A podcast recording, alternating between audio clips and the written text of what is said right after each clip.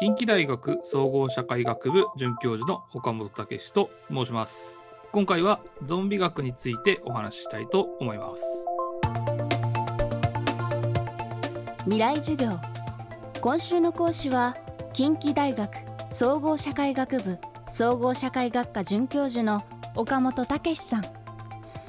観光学観光社会学などが専門なのですがその一方でゾンビを研究する学問ゾンビ学の研究者として活動。ゾンビ学の講義は近代でも人気の高い講義になっています。この十数年日本はもとより世界中でゾンビをテーマにしたさまざまなコンテンツがまるでゾンビがどんどん増殖するように次々と作り出されています。私たちはなぜゾンビに惹かれるのか。ゾンビとは一体何なのか。今週はゾンビ学の研究者岡本さんと共に考えていきます。未来授業4時間目。今日はこうしている間にも次々増えるゾンビ作品をより深く読み解く方法楽しむ方法を伺います。テーマはアフターコロナのゾンビ作品。今後の作品を考えるときには、まあ、今はその人間と異人間の間の人が出てくるよっていう話をしたんですけれども、まあ、そこがより多様化していったりというようなことが考えられるかなと思います。同じ構造を持つさまざまな作品の最後の部分っていうのを見ると非常に面白いんですね。主人公が最終的にどうなってしまうのかとか、どういう決断をするのか、その異人間と人間をどちらも生かすっていうような話になるのか、異人間を殲滅してしまうっていう話になるのか、むしろ異人間に味方するっていう話になるのか、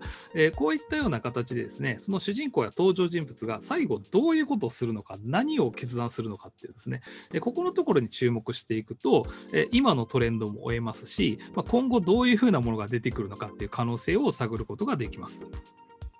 進撃の最後はね、すごかったというか、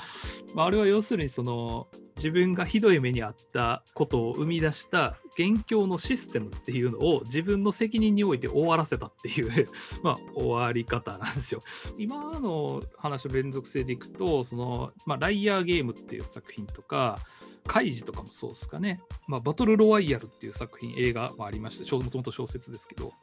ああいうようなこうなんか理不尽なルールの中で争い事をさせられるっていう系のコンテンツもやっぱ同じことが言えるんですよね。主人公最後どうするのかっていう、まあ、その大体があそれを仕掛けたシステムっていうのを破壊しようとするわけなんですけど最近僕が面白いなと思ってるのは「賭け狂い」っていうあの漫画があって、まあ、あれは多分こういう系の作品の最新作なんですけどその賭け狂いはなんか僕が読んでる範囲ではまだ主人公は全然そのシステムを疑問に思ってないんですよね。で、疑問に思ってないどころか、私、掛け事大好きなんでって言って、もうなんかそのシステムをむしろ継続させようとするっていう 感じなんですよね。だからこ、この作品最後どう終わらすのやろうなっていうのは非常に気になってるところですね。えゾンビ作品をですねより深く、楽しめる鑑賞の秘訣としては、え構造で見るということですねこの作品の中の人間っていうのは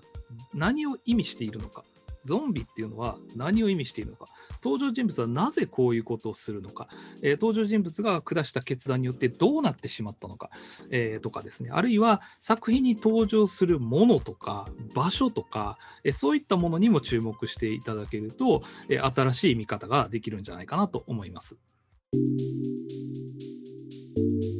こうしたゾンビ鑑賞の秘訣を踏まえて昨年からの新型コロナウイルスのパンデミックという出来事は今後のゾンビ作品にどんな影響を与えるのか最後に伺いました。えー、今ですね、まあ、コロナ禍がありましたので、まあ、今後ゾンビ作品っていうのがどのように変わっていくのかっていうのは私も非常にこう注目をして見ているところです。例えばですけれども「シン・ゴジラ」という作品がありました。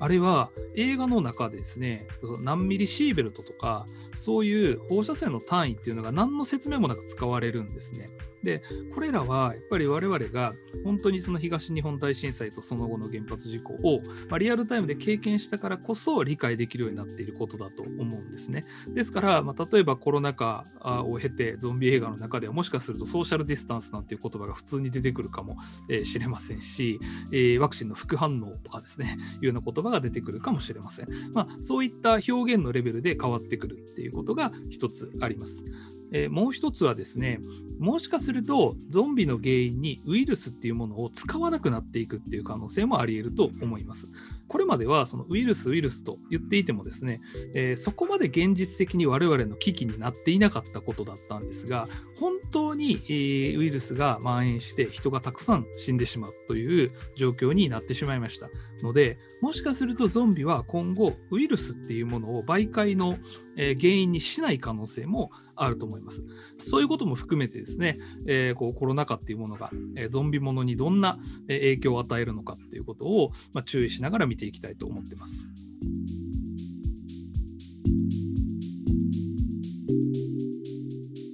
未来授業。今週の講師は近畿大学准教授岡本武さん。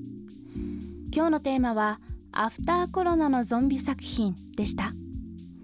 来週は東海大学教授で言語学者のアルモーメン・アブドーラさんが足して2で割れない日本とアラブ世界をテーマに講義します。